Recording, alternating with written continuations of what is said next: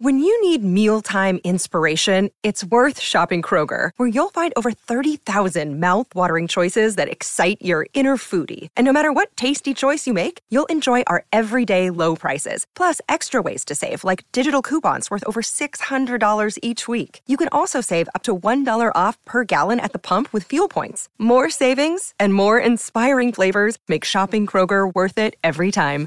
Kroger, fresh for everyone. Fuel restrictions apply. We're 16 away from 8 o'clock here on SENZ. It is Ricardo and Kempy for breakfast. You can call us anytime on the Kennards Hire phone line 0800 150 811 or you can send us a text to the Temper Bedpost text machine 8833. Uh, we're joined in the studio by Aroha uh, for an update not just on what's happening in the rain but what's happening in the F1 as well. Where do you want to go first, Aroha? What's, what's happening with the weather bomb? Oh, the rain would be more exciting than the F1 was overnight. It was, Max, Max Verstappen was like the most exciting thing that happened when he told. I'm not allowed to say it, am I? Oh, he called called George Russell quite a cool name. Did he? Yeah, after yeah. having his side pod ripped out during. R- rhymes the, with? Um, uh, Rick Stead. Rick Stead. All right. Yeah. Okay. Yeah. Yeah. That's yeah, all I could think of. That's good. I like it. I, like I would have said the thing otherwise. Yeah, I would yeah. have said the actual word. Yeah. Yeah. Yeah. Nice. So, um, well, Sergio Perez won. He beat uh, Verstappen. Checo. I love him. The crowd loves him. Everybody loves him. You know, he's like the Mexican Tom Cruise. Have you looked at him closely? No. He looks like Tom Cruise a bit. Oh, really? But he also has the Mexican Tom Cruise. Yeah, uh, uh, you've got to like if you Google a picture of him, there That's probably like saying Cliff Curtis looks like the Maori Escobar. He played him, didn't he? It was did. something like he did. Um, so yeah, so but Checo actually looks like because he puts his head to the side and he sort of leans back. He actually looked like looks like he could do some damage if he mm. wasn't in F one he would be in charge of the underworld just with his death stare. Hey, can I, can I ask you a question just on the F1? Like, what happened to Red Bull with the, you know, because the, the last I heard is with that the salary they, cap. with the salary cap because it sort of got swept under the carpet. Oh, I don't think we'll see the results of any kinds of punishments from the salary cap until maybe in the next season, because you know that none of that came out until the end of last season, and they'd already been spending money on the development for this season and you never really know what's happened. Christian Horner says one thing, and I trust him about as far as I can. Actually, I could probably throw him a fair way. He's a wee guy, isn't he? He's mm, only small. Yeah. Um, but I, I don't trust anything that a team principal says because the rhetoric is just uh, when you hear it in 12 press conferences, the same sentence, you know that's what they've had written down by their press guys, and they're just saying it over and over and well, over. Everything again. they say is self serving. Yes. So they were found to have breached the cost cap and they got some penalties. They weren't humongous. It's not like they've been kicked out. It's not like they could retrospectively take a title away. I don't know what sort of precedent that would set going forward. Well, it did to the Storm. yeah, well, that's true. That's true. Um, what about then? Uh, is, is the biggest story out of uh, the Azerbaijan Azerbaijan uh, F1 that Charles Leclerc didn't completely screw it up. He had pole and finished third, which is probably better than we'd expect given how his season's been. I don't think it's that his season's been poor. I think it's they just don't have the fastest car. You know, they're still trying mm. to figure out their cars. This is only the second iteration of this type of car, mm. and they had the regulations changed on them again at the beginning of this season with um, floor ride heights, etc., to try and stop the porpoising. Um, I think he just doesn't have the fastest car. When you have a look at how far, so if you didn't watch it this morning and you don't, and you are going home to watch it, stick your fingers in your ears. So Checo came first, mm. Max came second, a couple of seconds behind Checo, but Charles Leclerc was like 14 seconds back. So Red Bull, there would have been a point where Red Bull would have got ahead of the pack and then said manage like once Max couldn't get any closer to Checo, they just would have been managing because they were trying to hold on to their tyres. 14 seconds clear of the rest of the entire field.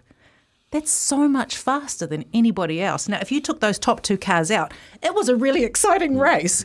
But but the front of the, you know, I didn't. I fell back to sleep. Honestly, I was fast forwarding through it. I was just like, oh, I can't even be bothered. It's just going to be Checo, Max. I was like, I was, I was glad Checo won. Oh, yeah. I said Checo. That's weird. Checo.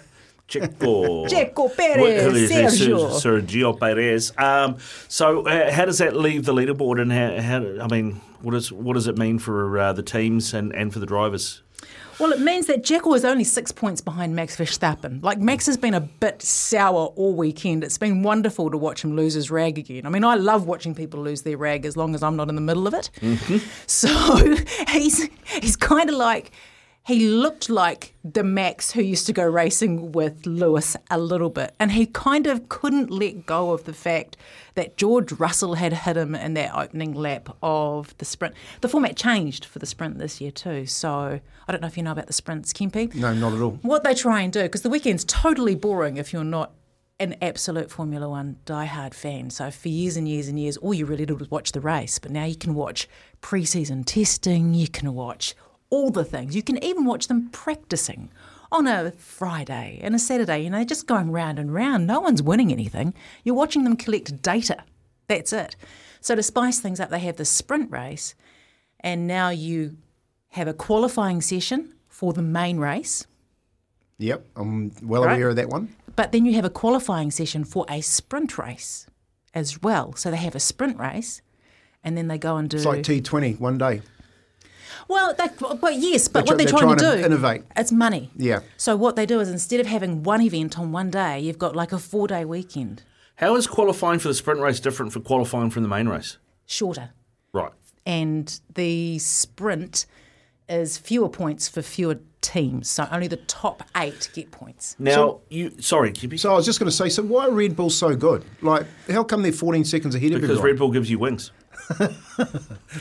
Especially I if you're don't wanna flying- state the obvious. Flying over the top of Lewis Hamilton's car last year. Yeah. Uh, well, I don't want to say they breached the cost cap.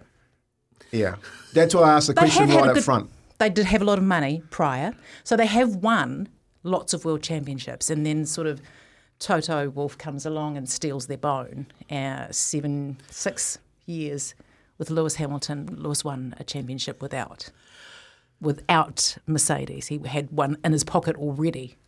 So they had a lot of money. Red Bull threw a lot of money at it, and they just kept throwing money at it, and it did well for them because they won a lot of world championships with Sebastian Vettel.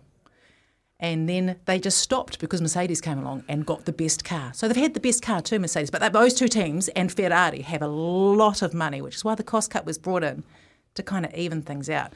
But all it's really done is given us one another team at the top, and you won't see those things change. It's called a law of diminishing returns hmm. for a little while before everyone gets closer and closer and closer, and that squash starts to happen. Because what, what also happens is teams develop throughout the year. They develop their cars and bring upgrades throughout the year. So through the next couple of years, you'll see other cars improve their technology and their car designs, and they'll get closer and closer to Red Bull. Question for you about George Russell. Obviously, him and and, and uh, Lewis Hamilton aren't the best of buddies, but George, they? no, apparently not. And and They also, okay. George Russell had a proper crack at Mercedes over qualifying. Do you think there's a chance that? I don't think he's agitating for a move, but do you think there's a chance that they move George Russell on Mercedes just because he has had cracks at Toto Wolff? He's had a No, crack at the car. I don't think they'd ever move. I don't think they'd move him on. They they worked too hard to get him. I mean, why would you replace the best partner in crime that Lewis Hamilton that you could ever want? Valtteri Bottas was the ultimate team player, and look at how many world championships they won together.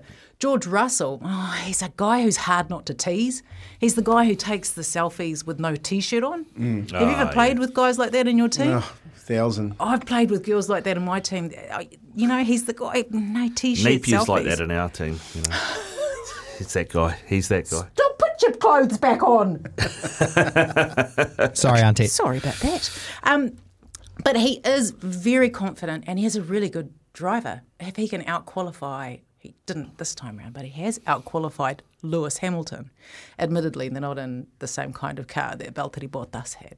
Valtteri could also outqualify Lewis. Um, but before you before you skip back to the newsroom, um, Don't make me. okay, uh, what is the latest update on the weather?